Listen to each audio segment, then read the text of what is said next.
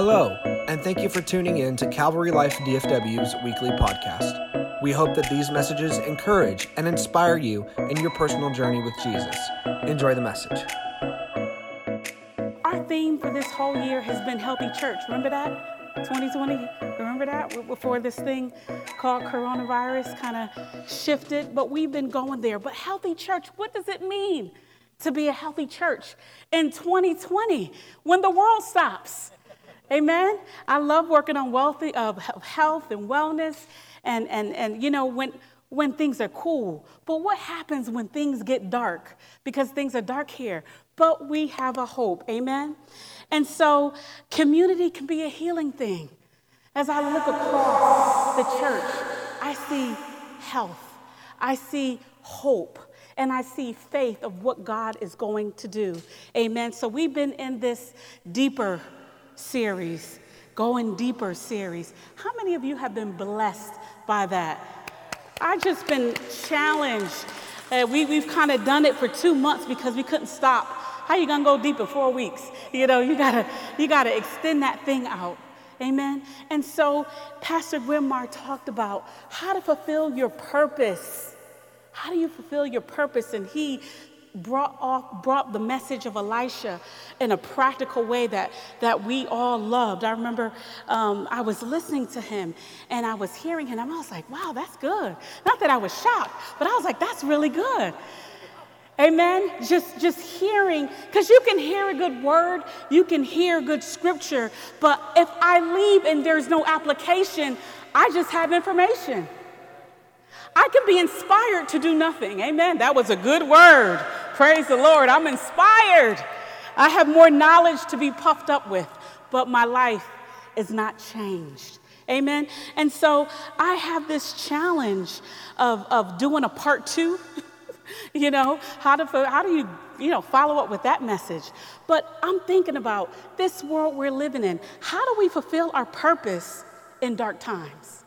So Pastor Grimmar started us off last week on how to fulfill our purpose, but you know when crisis interrupts you, amen? You know when things knock you off course.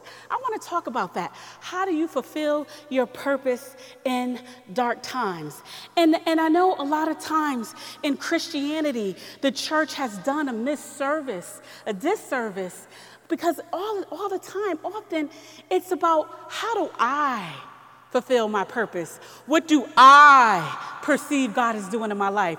What about me? How do I feel? I'm offended. Lord, when are you going to bring my plan to life? But one thing I realized, when it's dark outside, you're going to need somebody. Amen. When it's dark times, you cannot function on your own. Amen. And so I want to encourage you that part of being a healthy church is locking arms. And for some of you, that scares you. That's a very scary thing of what that means. And so I have a story to tell. It's a funny story, and I know some of you heard it before. And it was our experience when we first moved to Texas. And we were having a small group of us were meeting in that West Fort Worth small group. And so we were so excited because we're in the Bible Belt. Grimmar and I, we were meeting on Saturdays. So we had the opportunity to go to some of the greatest churches, right? Churches we've always seen on TV. So every Sunday was a journey. Where are we going to go today? Where are we going to go? We're going to go to Grapevine. We're going to go to Dallas. We're going to go to Potter's House. We're going to go to Gateway. So we had a fun time just really seeing how other people worship, not judging, but seeing how people worship. And so we went to this great church in Keller. Many of you know it. I'm not going to mention the name. And so we came in. I'm just so excited. We had plans. I never had enchiladas before. So after service, Maria Rodriguez was taking me to get some enchiladas. I was in a good mood. I was walking into the church, having a good time. And, you know, so we should have known something was wrong, because when we walked in, they said, oh, come sit in the front. I'm like, oh, no, this is a huge church. We can. And they said, sit in the front. So I said, okay. So worship was going on. I was just getting lost. I give myself away so you can use me. And they had some toe tapping music, and it was good. But then all of a sudden, the pastor said, today is racial reconciliation Sunday. Oh, come on, not us. Now you got to remember, this church is a predominantly white church. And I was like, not today. I mean, I love people. I love God's people. I love all people. You know, we all got prejudice in our hearts, and we're all dealing with that because we're going deeper. Amen. And I said, not today. I just want fun, sun, worship, and enchiladas after service. I think Maria had made them. They were chicken enchiladas. So you know how you have this plan, and then something else happens. I'm like, okay, maybe he'll just talk about, you know, how the church's role in racial reconciliation is to be a bridge. I love building bridges. I love messages about being, I'm a bridge, you know. I like people of all races, all ethnicities, of age, young and old. I love that. But no, he's going deep. He's going deep. They had already been in the series, and they're like bringing out the questions. And have you ever, you know, driven in a car and been in traffic, and the person in front of you was driving, and they had to be of a different ethnicity, and you said, "There goes those bleep bleep again," and I was like, "Dang, is this gonna be done in 30 minutes? I mean, this is heavy. I mean, enchilada sauce. I mean, I'm just excited. I just want it. Just get me out. You know, an hour. Let's be. And so I got through it. It was great. And then all of a sudden he said, you know, I love this church, and we have to make it comfortable for older people, for younger people, for people of all abilities. We have to be a safe place. You know, and so I was like, yeah, that's a good message. And then at the end, he said, search your hearts. I said, okay, that, you know, I can search my heart. Nothing wrong with that. And then he looked at us, the only, you know, flies in the milk. I'm like, oh, gosh. He just said, we're so glad you're here. Thousands of people. And he's like, we're so glad you're here. And that was great. I love welcome. You know, I like attention, dramatics. I was like, yes, I'm glad I'm here. You know, but then, honey, you remember what happened? It was like we got married. It's like every person in the church came by to hug us. They came at the end of service. It was like, sister, bless you. Oh, sister, bless you. And I was like, okay. But then it was like, we represented every black person in the world to them that day. I was like, I'm a black girl from New England. I don't represent all black people in the world. But I loved it. I loved it. You know why I loved it? You know, I joke about it. But you know why I loved it? Because they weren't afraid. They weren't afraid to address a difficult issue. America has a beautiful history, you know, from the Native Americans to the persecution of the English and coming over here for freedom. But it also has a dark history, right? It has a dark history of slavery, and some of our forefathers and even presidents held slaves, right? They preached the gospel, but they had this dark side. But isn't God gracious? And so I love the fact that this pastor dared to deal with things. Why? Because if we're going to be a community of love, we have to go deeper. Amen? We have to go deeper. And so I love Paul and how he set up Ephesians 3 and how he talked about, you know, to the Jewish people. This is going to shock your world, but this is not going to be a Jewish nation anymore. This salvation is not just for the Jews, it's for the Gentiles. So what he was doing in Ephesians was setting up an international church, a community of believers. Amen. And so to do that, we must be real. We must be loving, and we're not going to have that message today, but I just want to encourage you that if we're going to love, and if we're going to grow healthy, we must embrace differences, not just of race, but of age. Many people who come to this church have felt like because they were over 60, they felt like the church had kind of said, you're washed up. Amen? And so we believe that every single person has a call on their life, and we need you. We need you. And so I'm excited just to share. Let's park that because I want to come back to it. But I want to talk about how to fulfill your purpose in dark times. And I know that I preached a message on Mother's Day, and it was a fun message, and it was about light bearers and accepting the fellowship of the Holy Spirit. I came out of the text, 2 Corinthians 13:14, which said, the grace of the Lord Jesus Christ and the love of God and the fellowship, or it can be translated into communion, be with you. I love that. And so on that Mother's Day message, I just introduced welcoming the fellowship of the Holy Spirit. But then again in June, our last time at the hotel, I preached a second message, and it was called From Crisis to Revival. That was a tough one, but it was a good one, because not only did we welcome the presence and the partnership of the Holy Spirit, but we went a little bit deeper. And what does that mean? And so now today, I want to highlight the last definition of that scripture.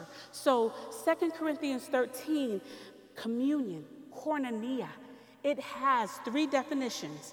The first is fellowship, the second is partnership, and we covered those. But the last one I really want to talk about is intimacy. Fellowship, partnership, and intimacy, because we cannot go deep with God unless we have the Holy Spirit teaching us. Amen? We can do everything in the flesh and really stumble through things, because all of us have things inside of us that we don't even know we have. Amen? And so when we allow the Holy Spirit to minister depth of understanding to us, then we can love our brothers and koinonia, fellowship. I have a graphic that I would like to share. And so the partnership is one aspect of Holy Spirit, but the intimacy of Holy Spirit is what I really want to share about. God is speaking about not only the Father, Son, the Holy Spirit, but he is speaking about how we relate in the community. So the process, how do we dig into genuine koinonia? How do we dig into fellowship, not just with the Holy Spirit, but fellowship with one another? Genuine, when we can love each other during the difficult times.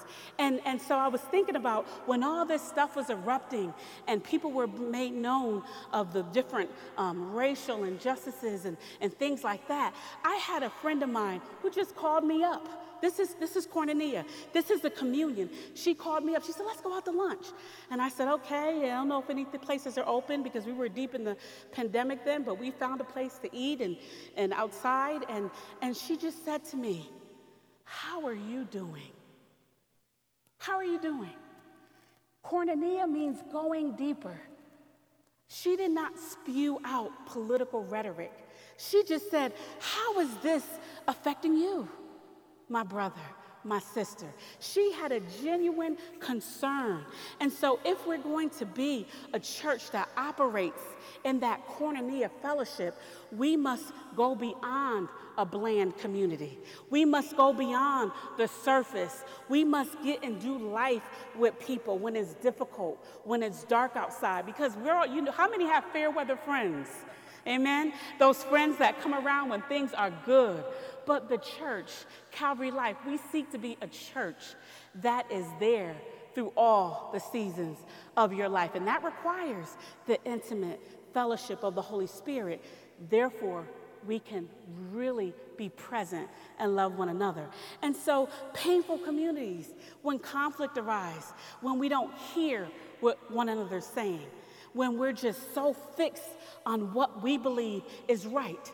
Now, how can we be a community that does not compromise our beliefs, that doesn't water down the theology and the gospel of grace, and that does not compromise on sin? How do we be present when people are hurting?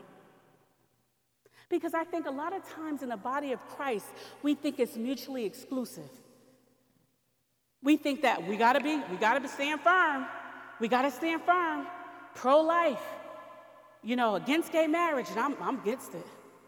And I hate what abortion is doing to especially the African-American community. But God is concerned about our life from the womb to the tomb. Amen? And so racial injustice should be all our concern, because I said this is nothing new. Nothing is new under the sun. And I love in the book of Ephesians, and you see it in the Corinthians, where Paul is just getting them to understand about this is not Jewish traditions. These Gentiles are not Jewish. Amen? And so this is becoming an international community. You still with me? So I love, what Pastor Grimmar talked about the political context of what Elisha was going through. Ahab and Jezebel, they were at the height of their success. And Elijah announced that there would be 3 years of hunger. Remember that? And it came true. Not a drop of rain fell. Crops withered on the vine, and people were starving to death. Yes, like a famine of sorts, like what we're dealing with right now. Jobs are closing. My business. I love that Zoe Greek restaurant. Cleaners are closing up. Dog groomers. A lot of things are closing up. And so people need Jesus. Amen? People need the power of the Holy Spirit in their lives. And it's up to us to do our work so we can be a resting place for them. And let's start in 1 Kings 17, 1 through 6. Elijah announces a drought, and it says, "Now Elijah the Tishbite from Tishba and Gilead said to Ahab, 'As the Lord, the God of Israel lives, whom I serve, there will be neither dew nor rain in the next few years, except at my word.' And then the word of the Lord came unto Elijah." I love that. Pastor Grimmar really broke that down. He said, "And the word of the Lord came to Elijah, and it said, 'Leave here, turn eastward, hide in the Cherith Ravine, east of the Jordan. You will drink from the brook, and I have directed the ravens to supply you with food there.' So what did Elijah do? He did it. He did as all the Lord told him to do. He went to Cherith Ravine, east of Jordan, and stayed there. The ravens brought him bread and meat in the morning, bread and meat in the evening, and he drank from the brook." Isn't that good? And so how do we really understand how to fulfill our purposes when things get dark? So four ways to do that. And it's really going to be about the word today. I have a simple, simple message. You cannot talk about fulfilling your purpose in dark times without talking about the word of God. Amen. The word of God is a stabilizer. The word of God tells you wisdom that you don't even think. You know how you read a scripture and then you read it again and you get like 7 things from it at 7 different times? That's the power of the Holy Spirit. So 4 ways to become a resting place for God's word. We're only going to talk about 4 ways to become a resting spot for the word of God. Number 1, attend to thy word. Attend to thy word. What does that mean? Pay attention. Be present. Be present. What is the scripture speaking during this time? Because the word of God is prophetic. Don't seek prophets. Don't go fall after everything you hear. The word of God is prophetic. He has modern day prophets, but a lot of times we don't realize the word of God is prophetic. And we got to let the word of God speak to us, amen, in our situations versus allowing our thoughts, our prejudices, our political viewpoints to speak to the word. Amen? So we have to say, "Lord, what are you saying in 2 Kings? What are you saying to the church of God? What are you saying to the American church?" Because we are the way, we provide the way, the truth, and the life. The world is hurting. They're in crisis, but we should not be. Let me tell you why. We have a hope. We have a hope. And so sometimes when I do counseling, I have women, especially I work with, I have a couple men, but it's so interesting with codependency. Codependency is where you attach yourself to people's problems. Hello? And it's not always God. It's not koinonia. It's not community. It's like when you attach yourself to people's problems. And I have an example. I talked to a client 2 weeks ago, and I said, can I share this in my message? She said, go ahead, if it can help somebody. My craziness, go for it. And so this young woman, I've been working with her for about 3 years off and on. She's got her engineering degree. She's in engineering. She lives in the Houston area. And so she's doing great. She's working. She's a woman of God. And I'm so proud of her. But she has a tendency to take on other people's problems. Amen. And so she's helping out a cousin who got into some trouble, and he didn't have a place to stay. School didn't start up. He's a college student. And so she's helping him. Not a problem. We need to be community. We need to help. But the difference is she was owning his crisis. And I heard it. She used words when she talked to me like, we don't have a place to live. Yeah, we need to get money. And I said, hold on. You have a place to live. You may be stressed because you're helping someone with a crisis, but don't allow someone's crisis to become your crisis. Amen? And I think that's happening in the world. The crisis, what am I going to do? I don't have a job. Oh no, what am I going to do? What if this happens? What if that happens? And we are human and we have emotion, but we're not in crisis as the world is. Because when we're in crisis, we have the word to be a resting place because it's a stabilizer. And so we have to realize that our role in this dark world is to first attend to his word. What is the word of God saying? What is the word of God saying about my situation? And as I'm helping people, help me not to adopt your problem. Right? You may be struggling with depression. You may be struggling with alcoholism. You may be struggling with parenting. And I want to be there for you, but I'm not. Amen? And so this is important. I say that not in the spirit of pride. I say that in the spirit of sometimes we act like we don't have a savior. And it hurts the heart of God. Sometimes we act like healing and miracles still don't work. And that hurts the heart of God. Because first, we are children of God. We are pastors. We are business owners. We are all that. But the first thing that we are, we're children of God. And God is not a sloppy father. Amen? And he always has a plan. So attend to my words. Proverbs 4:20 says, my son, be attentive to my words. Be present with my words. Incline your ears to my sayings. Let them not escape your sight. That means follow them.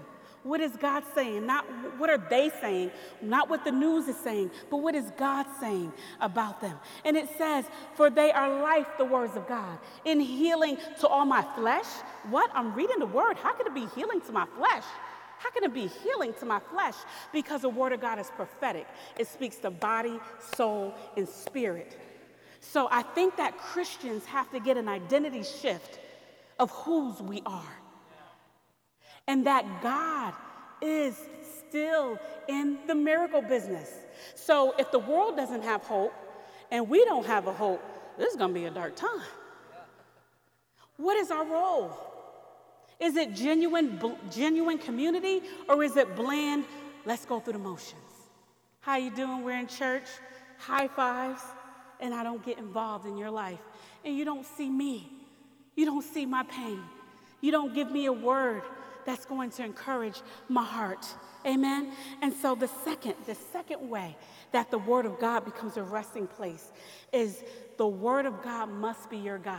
I love that. The word of God must be your guide. I know, last week, Pastor Grimmar talked about how light overpowers darkness. And I was thinking about how is the word? It says in Psalms 19:105, how is the word a guide? It says your word is a lamp unto my feet and a light unto my path. And as I visually begin to conceptualize that and to get a vision for that, I think about walking through a dark forest. right? And you know, if anybody knows me, I'm scared. I'm scared. It don't take much to scare me.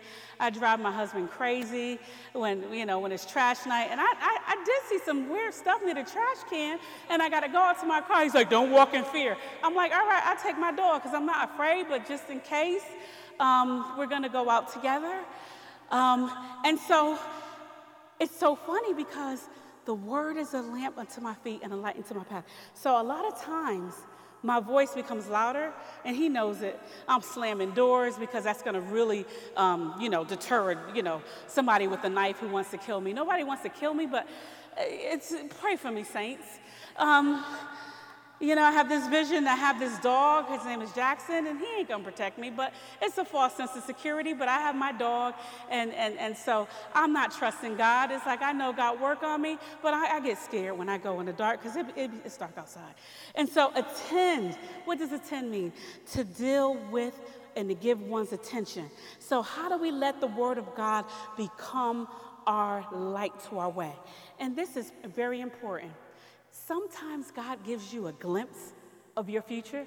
He gives you a glimpse of the situation. Okay, so if you walk this way, and this way, this is going to happen.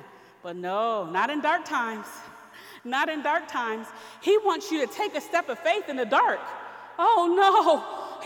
He promises to be there. He promises to give us direction. And that's like the hard stuff. And that's the difference between fulfilling your purpose in good times and fulfilling your purpose in dark times. You have to take a step of faith. Amen. Are you still with me?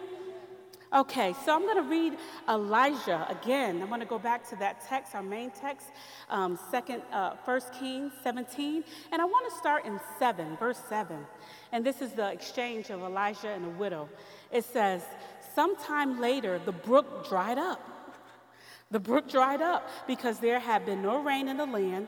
Then the word of the Lord came to him, go at once to Zarephath in the region of Sidon, and stay there. I have directed a widow there to supply you with food. So he went to Zarephath. When he came to the town gate, a widow was there gathering sticks. He called her and said, would you bring me a little water in a jar so I may have drink? As she was going to get it, he called, and he said, bring me some bread too. Now, some people, that's just too much, right? You're just like, is this guy serious? I can do the water, but now you're asking for it. He knows it's a famine.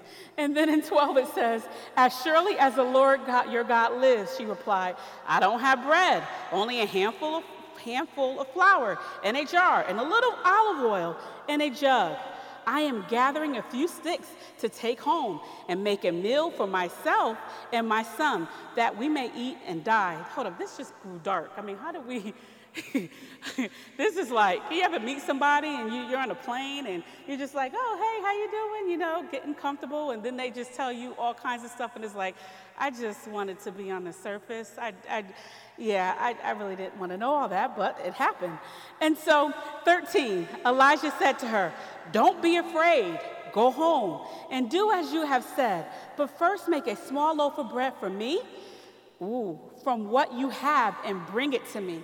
And then make something for yourself and your son. This is something else. For this is what the Lord, the God of Israel, says. The jar of flour will not be used up, and the jug of oil will not run dry until the day the Lord sends rain on the land. Ooh, she went away and did as Elijah had told her. So there was food every day for Elijah and for the woman and her family, for the jar was not used up and the jug of oil did not run dry, in keeping with the word of the Lord. This is what it means for the word of the Lord to be a guide, right? So things are going well, things dry up, amen? And so the application, the word instructs, and God gives detailed information if we listen. If you're asking God for direction, he has a word for your situation. And a lot of times we're not at rest to hear what the Spirit of God says. That's what the word of God does. It instructs and it brings peace. So if I'm not getting an answer, if I'm not getting direction, it's not that God isn't speaking. It's because I'm not resting and I'm not allowing it to really instruct you. And I think it's very important. I know we live in a crazy time, but I'm just so proud of our church. We have this awesome, awesome ministry. It's called the Shine Mentorship Ministry, and it is just amazing. We have over 17 mentors, and we are matching them with women. And it's amazing that we understand there's a pandemic going on, but God is doing something miraculous with these women. Businesses are starting, weight is being lost, health is happening, and people are getting the victory because mentorship. Sometimes we can't receive the word of God because it comes from someone that we don't want to receive it from. The widow could have said, no, I'm good. Here's some water and I'm out, right? But she didn't. She allowed the word of God that ministered to Elisha to be the voice of God in her life. Amen. She could have said, this isn't for me. But she listened. And so this leads me to my next point. Third point, how do I make the word of God a resting place? Resist all opposition in powerful prayer. Resist all opposition in powerful prayer. And what that means is that we sometimes don't even recognize who our enemies are. Amen? Sometimes we do not recognize the fact that our closest friends, our closest family members, sometimes only have our comfort in mind. They don't have our future in mind. They're picking the safest way. I know if I was the widow's sister, I would have said, like, that man crazy. He wants you to give what? He wants you to do what?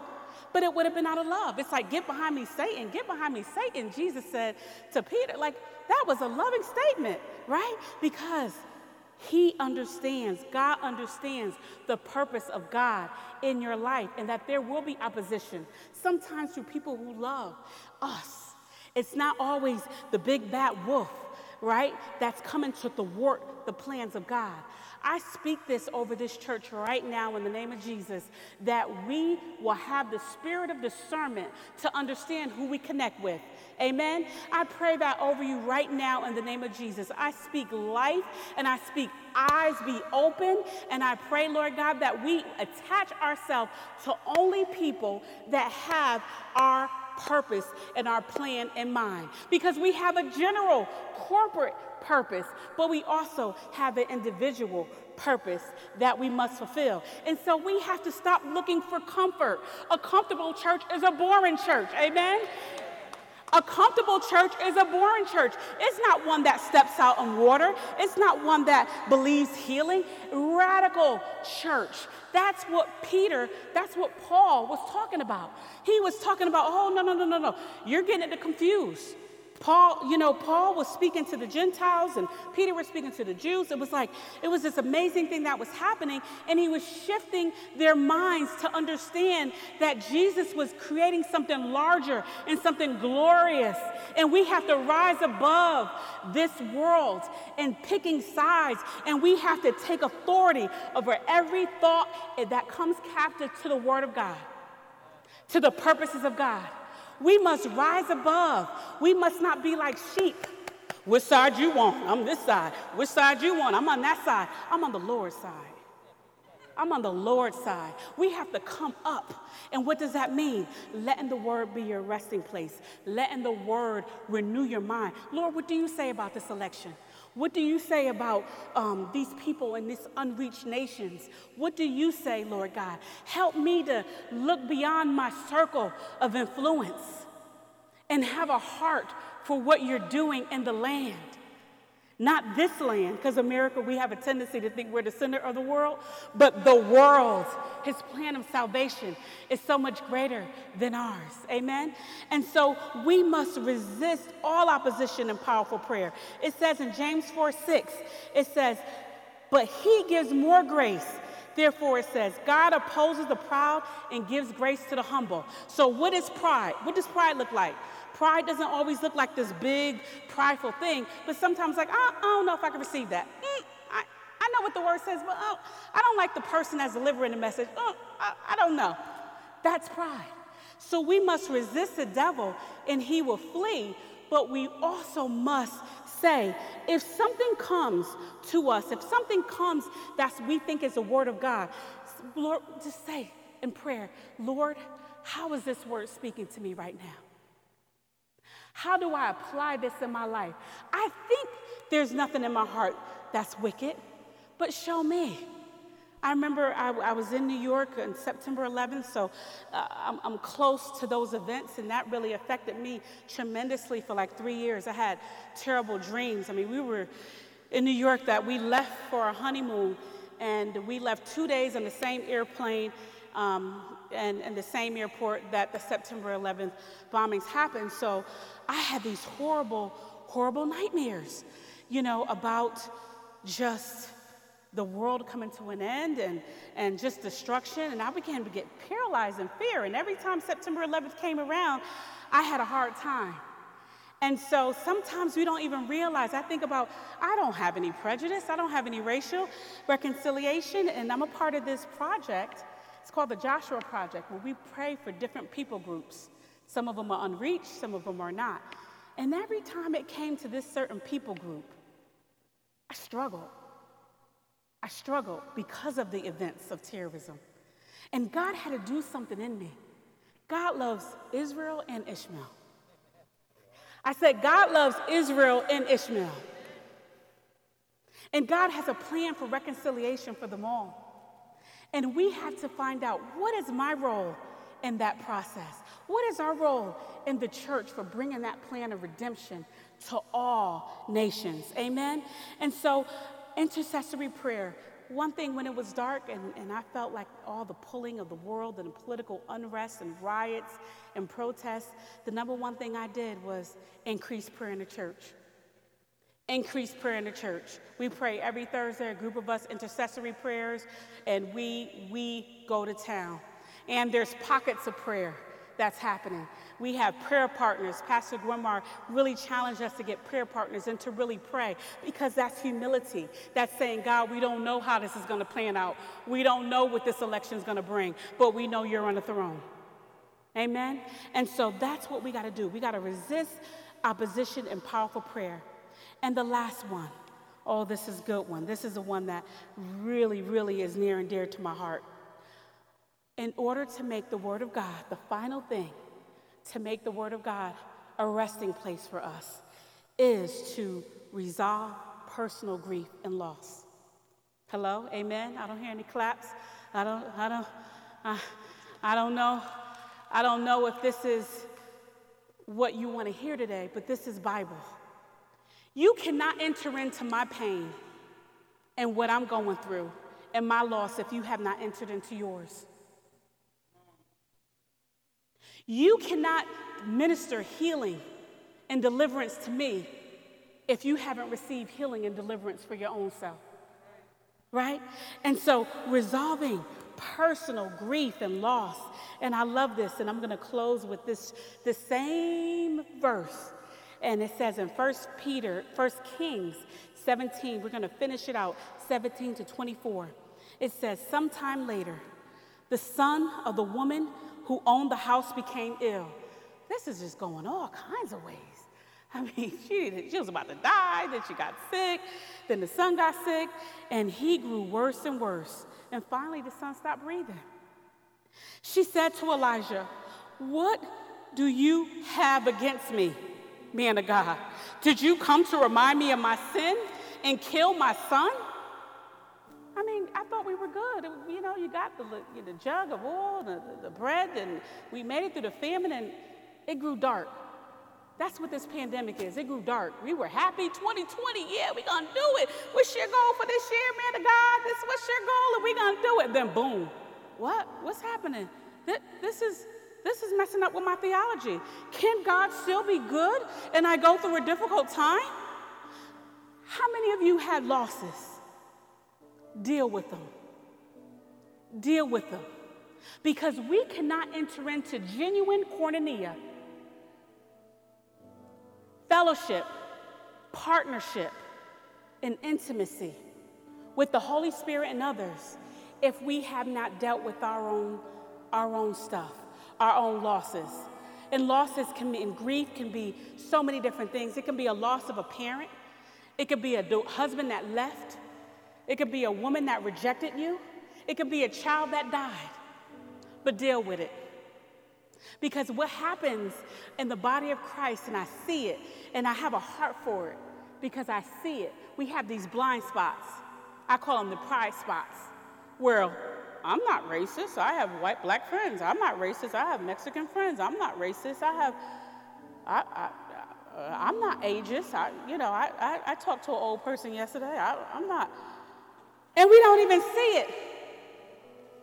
And my hurt of just missing that bomb, that plane that blew up, I was 2 days before that plane. I was 2 days before that flight. We left on a Tuesday. No, we left on a Sunday, and it happened Tuesday. We left on September 9th from that same airport. When we came back, you could still see the dust and the National Guards and everything in there.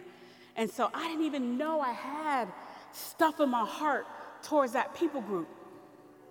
And if I don't deal with it, I can justify. I can justify.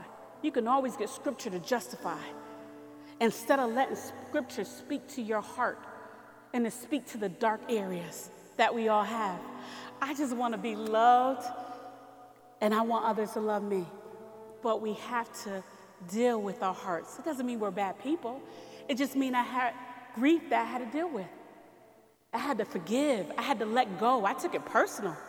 When you're that close to it, it was like a war. You saw people. New York is a very diverse city. And after that, people start locking up, walking around and thinking everybody's a terrorist because they look a little different or they have funny names. These people could be dentists and been in this country all their life, but it's like, I don't know. Because it was unresolved grief. It's something that happened to us. But if we're not careful and we don't allow the Holy Spirit to do His healing work, it could become our identity. And we could get justified in why this people group is the way it is. We could find scripture. We can twist it. We could find a political group that can justify it. And I want you to be engaged in politics. I want you to take a stand. I want you to fight for the voiceless. But I also want you to remember that we're higher than that. Jesus Christ is building His kingdom, and He wants us to be His bride without spot or wrinkle. And we must not let our own racial identity, our own ideas, our own political parties to even usurp our place in the kingdom of God. This is serious business. I know this is a hard message, but I want us to do the work. I want us to get the infection out. And I want you to pray because I want this to be a safe place where all people could come and not feel funny and not get looks because you're wearing a mask and I'm not wearing a mask, or you believe this and I believe that. Let the Word of God convict of sin.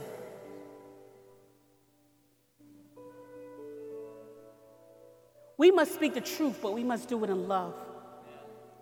We have a mandate, and I'm going to stand before Christ and God and as you are. How did you treat my sheep?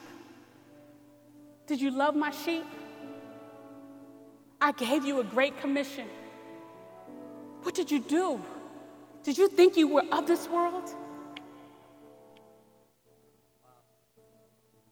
Let's get our identities right. Whose we are. Let's let the Word of God be a resting place for our lives. This is serious business. These are dark times. And do you think it's going to get lighter?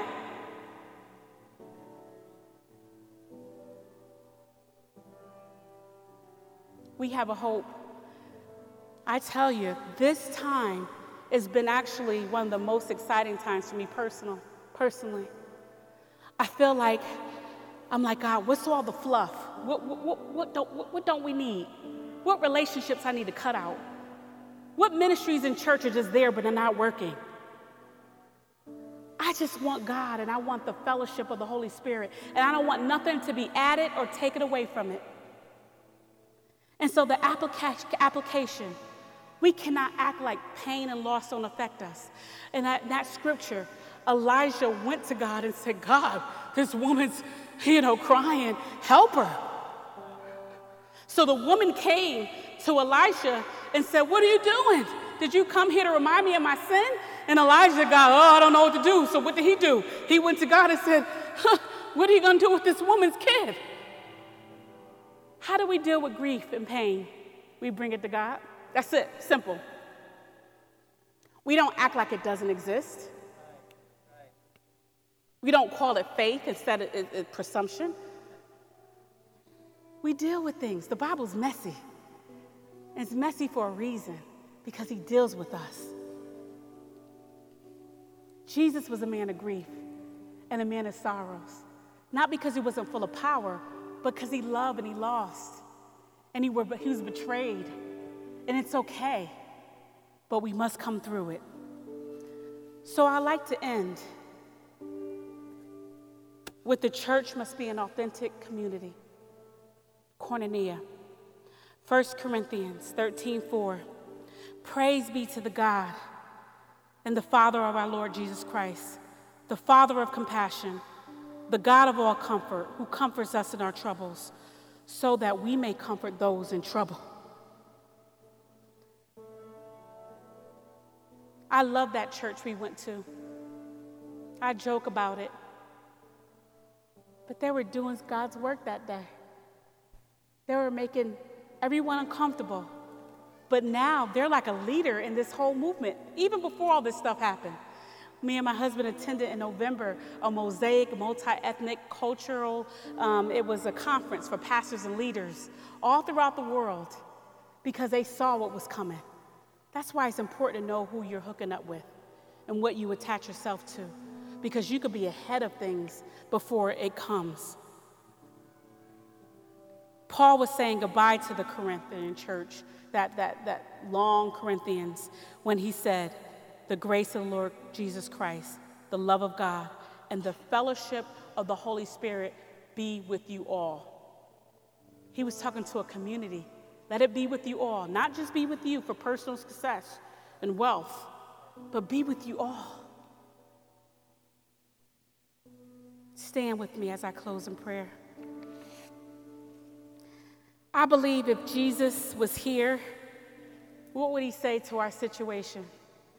What would he say to the world that we're living in right now? What would he say about the corona? What would he say about the political slants and the misinformation that we get, the fake news that we get sometimes? What would he say? I think he would quote John 8:12. He would say, I think, I am the light of the world. Whoever follows me will never walk in darkness, but will have the light of life. We covered how to be a resting place for God's word, which is the only way we will fulfill our purpose in dark times. Father God, we just thank you. We thank you, Lord, for this moment that we come freely in this country to a church without any opposition. We ask you, Lord, just to manifest yourself to us in a deeper way. We know you as Savior, and we know you as Lord, but speak to our griefs this morning. Speak to our unrest. Speak to the crisis. Speak to the things that we have doubts about. And Lord, let us receive your words anew, afresh. Help us to not think that we may have this area licked. Maybe we do have some prejudice, maybe we don't. But the fact that we're allowing you to search our hearts is an act of humility. Maybe I do. And I know, Lord, this is a tough situation. But we ask you to guide us as we move through the rest of this year and becoming the healthy church you desire us to be. Because we want to be a place for miracles. But first, there must be genuine community and unity. In Jesus' name we pray. Amen.